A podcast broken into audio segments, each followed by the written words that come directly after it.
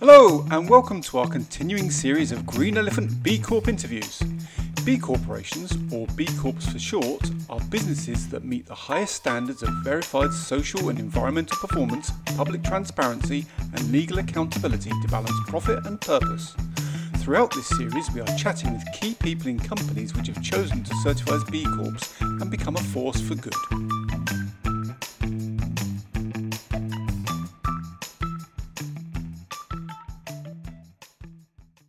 Today I've been joined by Ed Bird from Bird Eyewear. Bird Eyewear make beautiful design-led eyewear using high quality and sustainable materials, including FSC certified wood, bio-based acetate, and repurposed aerospace aluminium. Ed Bird is the eldest of three brothers, and we'll talk about that in a minute, from Devon in the UK, who founded the company in 2018 and has had a vision, oh, had to get a pun in, to drive drive change in the eyewear industry and help families in Africa in the process. Welcome to the show, Ed. Hi, Russell. Thanks. Great, great intro. Nice to be here. Thank you very much. So, uh, I'd like to ask an elephant in the room question, and this one is very important to us all, I'm sure. Um, jam or cream on your scone first? Oh, um, well, I think for me, um, with I think for me, it comes down to um, how viscous it is. You know, I mean, if the if the if the cream is is runnier than the jam, then put that on. You know. Oh right, so you're you're interchangeable. You're not you're not true Devonshire. Uh, no, it's um it's all about what works best. I like that's a great that's a great political answer. I like that, and nobody can disagree with you. For those that don't understand, Devon and Cornwall have been seem to be permanently locked in a does the jam or cream gum first. Um, De- Devon tends to go cream first, jam second, and and Cornwall jam first, cream second, and and many lives have been lost on the internet over this. So um, yeah, you, you've managed to avoid that particular pit I have, thankfully. Pitfall, yeah. So you formed a business with your brothers. You must get on pretty well. Yes, we do. Yeah. So I um uh, I'm actually the middle child because we have oh, uh, we have an older sister and an older brother as well. So there's there's five of us siblings, ah. and um, we're all very close as, as a family. Um, you know, grown up, um, you know, playing and uh, working on things together. But um, myself and my three and my two younger brothers, Lawrence and Paul, um, we've we've we've always been interested in in similar things. You know, we're all kind of skateboarders and surfers and and so on, and we've grown up working together, problem solving, um, and um, so yeah, and I think even you know once we got into our teens and then into our twenties, and we you know we all started um, working full time, um, we've always got on really well, and we've always been discussing, you know, ideas that we wanted to start together. And I think that that stems from right back when we were very young. You know, we were building dens together or yeah, you know, playing games together. And now, when you know, in our twenties and now in our thirties, um, we're still kind of approaching life in in in much the same way. You know, just seeing um, how we can work together and how we can have how we can have fun doing it and and presumably a set of complementary skills to boot. Absolutely, yeah. I mean, my um, um, all of my brothers, they're all graphic designers in one form or another, which is a really useful skill. I, yeah. I took a slightly different um, route, and um, yeah, first um, uh, ended up becoming a chef, and then made a U-turn into um, into education. So uh, yeah. And and that education was that with the education charity Exeter Ice, was that? Yes, yeah, that's right. Yeah, so I was the uh, director of an education charity for um, well, yeah, getting on a decade. Yeah. And, um, that was running various projects in um, primary and secondary schools across the southwest UK. So quite quite a quite a leap to move from charity director to innovator and and creator of eyewear. Absolutely. What, what, what inspired that? So, I mean, to cut a long story short, so um, for a long time, um, I've been involved in something called TEDx Exeter. Yes. And um, for those of you that are familiar with TED Talks, it, it's kind of a, a, branch off of that. Right. And, um, I've been involved as part of the core team running events in Exeter for many years. And as part of that, you know, I've had the opportunity to to meet with and work with and watch, you know, so many kind of inspirational um, people developing ideas and trying to change the world.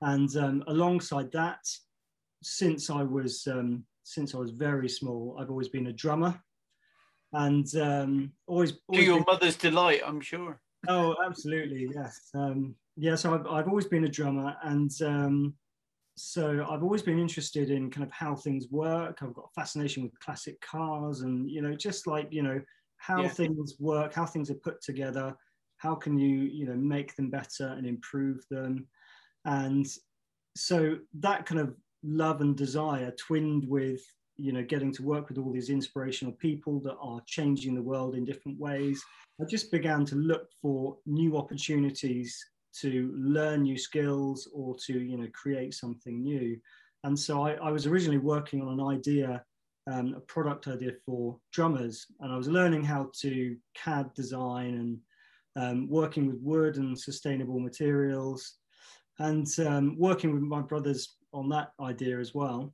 Uh-huh. And um, that project reached a fairly natural conclusion, and we, we decided not to go any further. But we carried all the learnings from that and um, spotted an opportunity in the eyewear industry. And so we just thought, you know, there's a big opportunity here to create some really great eyewear products that look good, that do good, that are made well, that make a difference, um, and um, yeah, the rest of the rest is history, I guess. Very uh, recent history, admittedly, because uh, you, you've been been quite successful journey, but we'll get onto that in a bit. So I'm I'm kind of interested. Is uh, you know many people. I know many people who study stuff in university don't end up doing doing what they do in in real life uh, is what they learned. But to go, you know, eyewear seems to, to be a specialism. Is it? Uh, you, you obviously got the optom, optometry or the optic um, mechanics, which presumably is that that somebody else you've you've passed that off to. Yes. So you, yours was yours was purely how can you get design a better design, a better material design, and a better perhaps circularity into the eye eyewear. Is that it? Absolutely, yeah. So it was first and foremost about the design of the frames, the material used to make them, um, the the kind of the longevity or the end of life or the circularity of that, and how we could make that better. And um, and yeah, and I guess from there it was fairly easy to um, to put sun lenses in, and we started off as predominantly a sunglasses brand. Got you. Um, but then very quickly we were inundated with people asking, you know, can we put prescription lenses in this? So we then kind of opened up that side of the business. We connected with a, a glazing house in Cardiff. And so we now kind of run two sides of the business alongside each other. Okay. And is the uh, kind of, I wondered this, is, is, is the making of a sunglasses frame different from the making of a prescription uh, eyewear frame? Is is it is it different? Is there some other mechanics required to, to do the change the frame styles? Well, or frame use. Sorry. Yeah, so that's an, it's an interesting question because um, traditionally, yes, there has been a difference where you would tend to find that um, sunglass frames would be off the shelf. There'd be um, ready made. There'd be a completely solid um, solid frame, whereas for prescription eyewear, you would quite often get um, openings. So you'd be able to open the frame or loosen it a bit to be able to get the lens yeah. inside. But, um, but because the glazing technology has come on um, so, so well, our frames are exactly the same for both. And even when we're using uh, wooden frames, for example, that can't be, you know, heat treated and expanded, you know, to, to pop a lens in, um, so the lenses have to be, you know, very finely kind of tuned to be able okay. to, you know, get them in just with a with a cold kind of push fit. Click. Um, yeah, yeah that, that, clicks them in. Um, yeah. Oh right, okay. And uh, I kind of also whilst we were there, because uh, I noticed on your site there were kind of three headings. One was the the sunglasses, one was the the prescription, and then it was blue light lenses, blue uh, blue light blocking lenses. yeah, you don't want blue light lenses. Yes. What what's what's that all about? Yes, that's something that's um, it's kind of been emerging over the last let's say let's say 10 years when they were first kind of starting to emerge but really in the last five years it's it's grown much bigger and it's really as as the result of people using their screens a lot more and um, you know we're using smartphones and we tend to be using them as soon as we get up to as soon as we go to bed you know yeah. we, um, people will it's often the first thing they do. They wake up in the morning they're looking at their phone then they're on the computer all day then they're on their phone in the evening right up till it's it's very dark. And you know that was causing quite a lot of eye, eye fatigue um, in that from from the screens. And um, so it's um, the, the the basic idea behind the blue light blocking thing, it basically filters out the, the very kind of high energy blue and blue violet uh, light waves, which tend, yeah. to, tend to be the, the more higher energy light waves compared to, uh, you know, compared to the red, reds and greens, for example. Um, and so it's, it, it's essentially just something that people can wear. It just kind of puts a dampener on that so that if you're looking at a bright screen, all day. Mm. It's just kind of stopping that. And very much in the same way, because I mean, blue light is found just in, in natural light as well. And yes. um, you get a lot more blue light from the sun than you do from your screen, for example. But it's for that reason that when you're outside and it's a sunny day, people will, wear sunglasses, and that has has a similar kind of effect, stopping those um, stopping those um, that that those high energy waves. So um, yeah, and um, I mean, we've we we we know that um, you know people have um, different opinions on them, but um, some people swear by them and love them and wear them all the time. Other people, you know, think that it's maybe a bit faddy and and so on. And you know, certainly screen technology has been developing, so the energy is slightly less intense than it was ten years ago. Um, yes. But um, but um, but yeah, so we, we we have it as an option for the people that that want to want to take it up, and if it helps them, then that's that's fantastic for us. Yeah, yeah. One of it I, I, suppose the the situation has become worse, especially as people tend to look at their iPads or their or their uh, Samsung tablets or their whatever it is. I shouldn't brand myself to death there, um, but it, the at late at night, last thing before they close their eyes and try to go to sleep. So um, yeah, this it's probably been raised its ugly head a, a, little bit more visibly, hasn't it? I suppose with the prevalence of so much technology dotted around. Yeah. Going back to your your frames, now you were you mentioned we mentioned in your intro that you you formed in 2018 2019 you started trading trading um, by 2019 you'd got one frame of the year that must have been an amazing achievement for a brand spanking new frames developer. How did how, how did that feel? How did that go down? Yes, yes. There's um there's something called the Optician Awards. Yeah, and um, they've they've been running running a long time, and you know it's a chance to you know very much like you know fashion awards. It's a chance to kind of celebrate great brands, great designs. Yeah, um, and usually all of the big all of the big players that um, that you see on the high street, they're always there. And um, so as as designers and as a brand, um, the Frame of the Year award was really like the it's the the kind of the, the ultimate that you could achieve. And so um, yeah, we we submitted our our kind of application to enter, and um, we were shortlisted, and that in itself was was mind blowing because you know they got they had a lot of entrants, and they're judged by um, you know by four judges and they've got all these frames and so they all have to agree and they score the frames and then they choose i think seven to be shortlisted okay so and um, you know we were up against a frame from Spec Specsavers and Cutler and Gross and um, uh, L.A. Eyeworks you know really huge well established brands yeah so um, yeah, it was a frame. It was called our Black Cap frame, which is one of our wooden and aluminium frames, and it's got the same. It's got a two-tone uh, color combo, much like a black cap bird in the wild. Okay. Um, similar kind of shape as as well.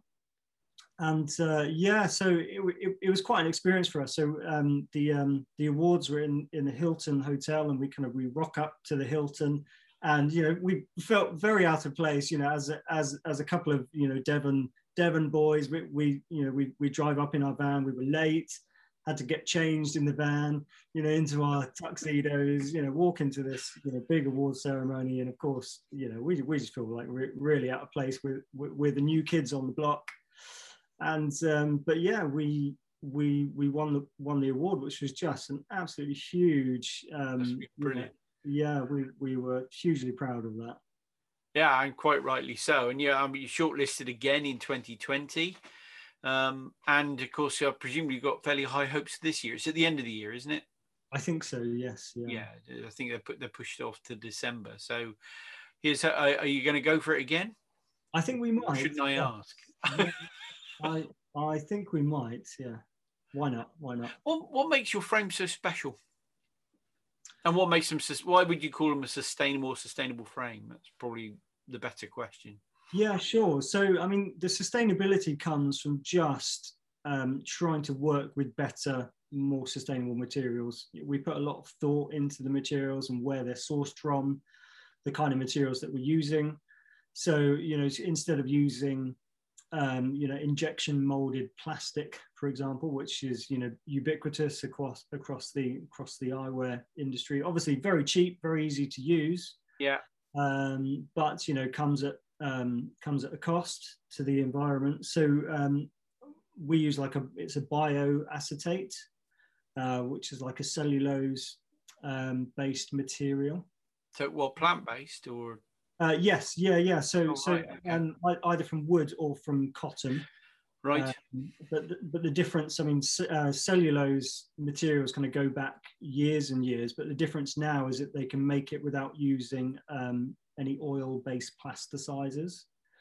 So that okay. so effectively makes the frame um, almost entirely made of organic material, and so it can biodegrade, which is um, we, we, which is really good.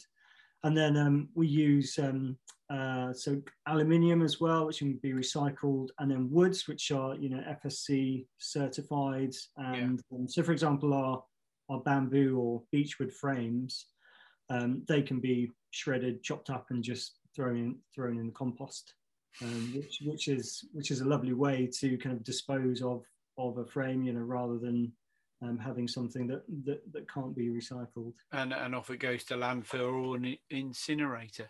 Mm. Yeah, absolutely. So I mean, you also got the frames. You thought about that. Um, I've seen some brilliant stuff about packaging. How, what's your approach to packaging as well? Because that's how you get it to somebody unbroken is is a big thing. Absolutely, yeah. Which is which is always always challenging. So we use uh, recycled card for our boxes. Uh, we call them our nest nest boxes because the cases are kind of nicely tucked in there like a um, like a little egg in a nest. um, but um, but then obviously there's there's that thing about you know um, once they're in the box, you know, what do you kind of put them in? Um, so if, if it's raining and they get left, left outside by the delivery driver, you know, that it can protect them, or if they're going uh, further afield, perhaps into Europe, or you know, um, what's going to keep them safe. So we've been working with a company in the UK to develop a, a new type of mailer bag that um, it dissolves very quickly in hot water, and um, and then in any kind of water-based environment, it will it will essentially dissolve into um, into carbon and, and carbon dioxide. So it's um, it's um, it's a very kind of green material. Um, I couldn't tell you, I can't quite remember now um, all the kind of sciency like names for the for, for the molecules, but it's it's essentially um, a step on from if you've seen the uh, the tablets that, that you put inside a dishwasher. And yep. the tablets that you sometimes get, they're sometimes in like a plastic film. Yeah, yeah, individually wrapped. They appear. Yeah, yeah. It, it, will seem like a plastic film, though. Though it's it's not plastic, and that just dissolves into into generally like you know, water and, and carbon dioxide. And um, so it's basically the next step on from that, making it so it's a bit more robust, Um, you know, we put a little sealing strip on there. So um, um, yeah, so that's our new mailer bags, and we have um, we have tried using paper-based mailer bags as well, which which are great in in some instances, but Yep. you know, potentially if they're going longer haul, they often get ripped or damaged and Yes. can suffer you know water damage in short term, which in the UK, where it's uh, raining quite regularly, can uh, can, can be an issue. No, no, we live in a tourism area. rem- Remember, remember, it's always sunny down in Devon and Cornwall. Absolutely. Um, it's when you have to send it up to cities. That's probably where it's the big problem. Yeah. Definitely. um, yeah, I mean, it's fascinating. I, I, I love the video. It was a lovely little shot of a, a bag going into a, um, a, a, a jug of hot water, presumably, and then you know, turning into nothing, and presumably no toxins in there whatsoever, which is Yeah. partially the problem. Is these plastics tend to carry so much with them, even the biodegradable ones. So that's that's, that's great. And I saw even some attention to your cleaning cloths. Yes, our, our cleaning cloths are made of recycled bottles. So Oh, uh, okay. yeah, so a recycled um, PET material, um, which yeah, again is great. It's just um, it's just you know for us, we we really think about every aspect of our of our product and its life and its kind of circularity and how can we make it better. So you know rather than making the traditional nylon cleaning cloth, um, can we make them out of something more innovative, something more interesting? and Yep. it makes, it makes for a great story as well. You know, people people love to love to talk about the product because it's got so many interesting features. Yeah, ag- agreed. Uh, I, uh, it does appeal, and, and you know, in my mind, I didn't see the bird range as a premium cost. So people aren't paying a hefty premium for the sustainability; they're paying good, fair price glasses, as they probably would anywhere else. Um, so you're obviously uh, certified of being a B Corp, and you did that just as the just as the pandemic hit. So um, perhaps, uh, what? Why did you go to become a? Why did you look to become a B Corp? For us, it was always something that we wanted to achieve, right back to you know when we very first had the initial idea, and that's really because of the the kind of brands that that we follow and that we're interested in. Brands like Patagonia, Yeah. uh, or in the UK, brands like Finisterre, for example. Um, so th- these are the kind of brands that are they're actively trying to make a difference and Yeah. trying to innovate and use more sustainable materials. So for us, we knew that that was kind of a benchmark that we wanted to hit. Um, I mean, more than anything, to prove to ourselves that we could do it. Um, but it's a really good way for us to show to other people that as a business we are a force for good in kind of in more ways than one. Yeah, brilliant. Uh, and that, that kind of brings me on to, uh, uh, as many B Corps have, is is realizing that they could use their profits for for other things as well. Now you, you've got a, a campaign called "Share the Share Your Sun" partnership with Solar Aid. Could you, what what's that all about? So this was something that again, right back when we started as a sunglasses brand, we knew that we wanted to develop a brand and a business that didn't just create great products, but that also made a difference in in some way. Yeah, And um, I'd known about Solar Aid and the work that they did. And so for me, that connection of, you know, sunshine, sunglasses and solar, um, it, it was a really good fit. So Yeah, I, I, pitched uh, pitched the idea to Solar Aid. They, they loved the idea and we kind of very quickly um, built a partnership. And that just means that, that for every pair of uh, frames that we sell, it's helping to distribute solar light into their projects across Africa, um, where it's you know where it's needed. You know, so that in um, across kind of sub-Saharan Africa, there's you know something like nearly 600 million people that don't have electricity. No. So. Um, and when the sun goes down in you know Central Africa, it's really black. It's just you know it's, it's just pitch black, and um, people are burning things to create light in their homes you know so whether that's petrol or paraffin or wax or you know whatever they can get their yeah. hands on this stuff it's dirty it's dangerous it causes fires and um, and they have to pay for it as well so yeah. what solar do is they work with communities and they kind of educate them on the benefits of solar and renewable energies and how they can use it and um, they kind of um, uh, the, um, the local people then invest in some of this kind of solar technology and fit it in their houses. And then, of course, they're saving money because they no longer have to buy petrol or paraffin. Yep. They get the health benefits. You know, it's just it's free energy. They run really good repair um, services as well, like for when you know for when any of these um, solar lights break. And it's just a really good way for us to make a difference. Um, our our mother was uh, was born in in Uganda and and, and spent um, much of her life there. And um, yeah, we've we, have we have all got kind of various connections in in Africa. So again, it's just a way for us to um, yeah to create something that makes a difference. Yeah, and of course, sub-Saharan um, Africa also has one of the biggest problems with fires. So the last thing you want is them having to burn stuff which could potentially make that situation even worse. I think some of the worst fires in 2020 were sub-Saharan.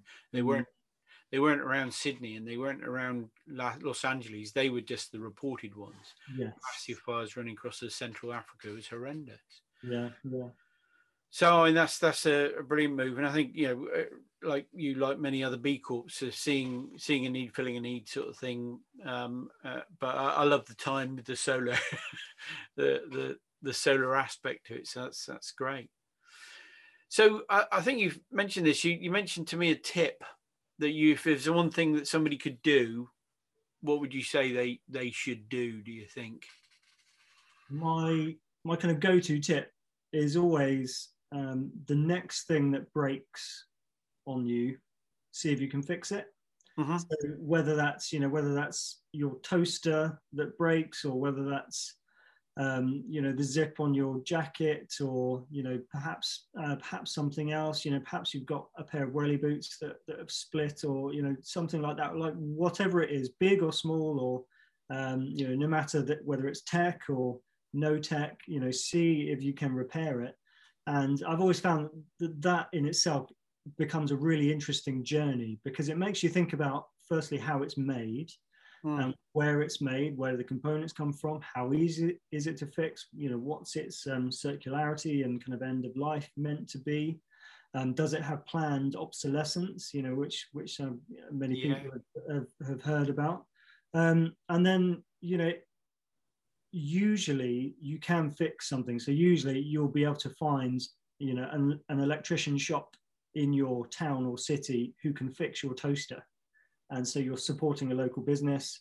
You're, yep. you know, you're giving um, second life to your toaster, where otherwise would have gone, you know, into the um, down to the um, down to the tip or something like that. Yeah. And so you know, just all of those elements are just really, really good. And even if you even if you discover that in actual fact you can't recycle it or you can't fix it or you can't mend it um, that in itself is a really good learning experience and you know will hopefully just you know have some kind of impact on you yeah I, I think if, if you were changed your buying decisions you had to look harder at whether the next product is self-repairable whether it is a manual enough for you to be able to crack it open you know accepting warranties but the warranties usually would have them fixed for free, you know, so that's still still good.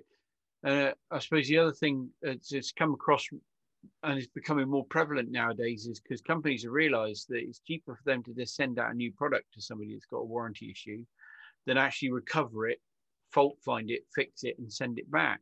Mm. And so you end up with a warranty environment that could end up being more wasteful as well. And that, that's that that's a bit of a worrying development, really. Oh well, I got this this widget, it's broken. You keep that one as a gift, I think, and we'll send you another one through the post. And okay, thanks very much. That's great. The resolve is done. You might rave about the company, but you now have one broken piece of kit. You got you got no, nothing to do. Yeah. You can do with. So yeah, I, I think that's a, a a great thought. Is and I think people shy away from repairing things because sometimes repairs can be a little bit expensive. You think, well, I might as well buy a new one. Yeah, that's that that's true. Yeah. Yeah. But then the but then the the learning experience and the learning opportunity, you know, that that's often worth it. And you know, uh, Yes. you can you can you can make it a fun experience. You know, you can document it on your Instagram stories or, or something like that. Um, yeah, make it Nice. I mean, yeah, there's a, a plethora of repair videos, aren't there, on YouTube and, and other places Yeah. um, uh, on different things. So you can learn stuff. Yeah, so that's great. I like that. That's brilliant.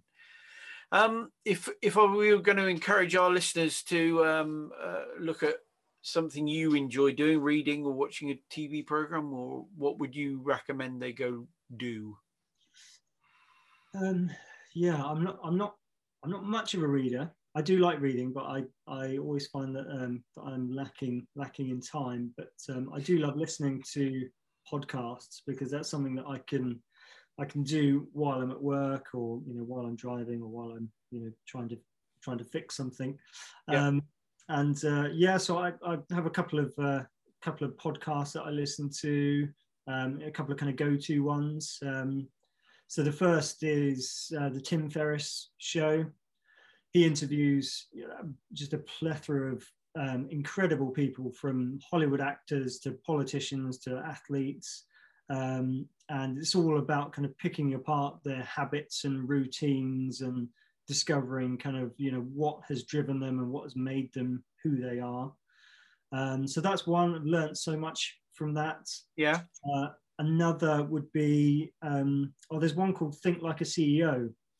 Um, a guy All called, guy called Gary Keller, who's based in the states, and he's actually um, he's a real estate um, guy, but again, just um, you know, great solid advice about running a company, about how to think about um, you know how how to kind of um, you know think about business and how to think about finance. I mean, so so even if you're not a company CEO or even if you don't work in a company, it's still a great podcast just you know to develop leadership skills and, and things like that. And um, so yeah, definitely a couple of couple of good ones there. Yeah, and of course, there's always the opportunity for you if you, if you are working in a business, you might want to start your own at some point. Um, it, it is an exciting journey, as I'm sure you would contest to. Yes, most definitely is. Okay, well, thank you for that, and um, I, I'll be listening to having a go at Tim Ferriss myself and seeing what uh, what he's got to to for us. He's done quite a few. He's going five in the 500 episodes, so there's plenty to pick from there. so, uh, just to close our show off, then I have a few statements which could be a fact or a fake. Are you up for this? Yes, yes, sounds interesting. Okay, so I'll give you a statement. It might be a fact, it might be a fake. Um, so, uh, and you have to pick. So, the first one, nice and short the first vision aid was invented around 1000 AD. Is that a fact or a fake? I think that might be a fact. I know that. Um, I mean, I'm not sure on on the dates, but um, I know that you know going back a long time, um, people, particularly um, you know Inuits in Inuits in in cold countries, they used to use bone and carve very thin slits in the bone Yeah. to, to to stop the glare of the sun. I, funny enough, I saw that. I almost did a fact or fake on it, and I thought, no, he's probably seen that. well, you are right. It is a fact. Uh, it was called a reading stone. It was a small glass sphere that was placed on top of small letters to, so they could be seen. So, 1000 AD, quite quite impressive. Dark Ages. Absolutely. So, um, number two, then the world record for the most expensive pair of sunglasses ever sold is set at over one hundred and fifty thousand pounds. Is that a fact or a fake? Wow. Well, I mean that's uh, that, that's well beyond our, our pricing structure. Um, but um, yeah, I, I think um, w- when I see what things like pieces of art are sold for these days, you know, in the in in the absolute millions, um, I guess it, it wouldn't surprise me. Yeah. If it's true. Uh, so you think it's a fact? I think I think it could be a fact. Yeah. Well, you'd be wrong. Um, yeah, but you'd be wrong for the wrong reason. Uh, it was two hundred and seventy thousand pounds, not one hundred and fifty. Wow. Uh, they were Chopard De Rigo uh, glasses made with 60 grams of 24 karat gold and 51 individual cut 4 carat river diamonds. That's 200 carats of diamonds. Um, anything similar in your range? Nothing quite that exquisite, um, I'm afraid. No, sounds. I, uh, I wouldn't, uh, funnily enough, I, I wouldn't deem them particular. Oh, I suppose they're supremely recyclable. You can melt down the gold and um, uh, and and reuse the diamonds in convenient jewelry. Uh, I, d- I don't know if I could want to wear them on my face. That was no, no, it's a, a bit too bling for me, but I'm definitely going to look them up. okay, so it's one each. So this is the decider. And it is almost 2 million pairs of sunglasses are dumped in landfill each year in the US alone. I would think that's probably true. I think, yeah, um, or at least you know some some huge figure like that. so, hey, that's a bit vague. Fact or fake? Sorry, no, yeah, I, I will say yeah, fact or or maybe even more. Oh, so I. Oh, okay. It's not. Is a fake, but the fake is it's four million sunglasses are dumped each year in US alone. Yeah, crazy, unbelievable. I mean, I to be honest, I think that's a very rough estimate. At four million, it's uh, I wouldn't be surprised if it's a lot more because Yeah. they're, they're a fairly commodity item, aren't they? Or many some people you can go into the shops and buy yourself a set of sunglasses for a tenner in a chemist or and wear them for a holiday and then sit on them and break them and Mm. then they're in the bin. I mean, I, I don't know how they guessed four million. It's presumably on the new sales. Could be, yes, yeah, but I mean that that is just that's staggering, and that's that's something that that really needs really needs to change, and that's kind of part of what inspires us to create the eyewear that we do, and um, and things like our our recycle program, where people, if they do break them or have any issues, you know, they can send them back for repair, or they can send them back for recycling, and we you know we give them a fifty percent off code for their for their new frame as well. Okay, so you you actually uh, enable the recycling, repair, circular economy piece. Yeah, yeah. So um, frames that we can fix, we fix, and we work with a we work with a local um, a local kind of fixing company. Mhm. do Those, um, or otherwise the rest can be kind of uh, recycled and, and reused. Well, that's brilliant. Well, thank you very much. I, I mean, I'll, I'll take that as a, a rough draw, but I'm going to internally I'm going to consider that a win on my part. yeah, that's fine. I'll let you have it. Um, uh, it only leaves me to thank you very much for joining us on the Green Elephant Show, Ed. Thank you. That's fine. You're very welcome. Great to chat. We really hope that you found this insight into another B Corp both informative and entertaining. So make sure you don't miss any of our chats with B corporations by subscribing to either our podcast, available on all good providers, or the Green Elephant YouTube channel. And please don't forget to spread the word with others. If you have any questions about being or becoming a B Corp or any comments and suggestions about the show, please do get in touch. You can email studio at greenelephant.show or visit our website, greenelephant.show. Or find us on Instagram, Facebook, LinkedIn, YouTube, or Twitter by searching for at GreenElipod or The Green Elephant Show. You can also review the show on Google and Apple Podcasts. Join us next time, and we hope you have a sustainable and socially responsible week.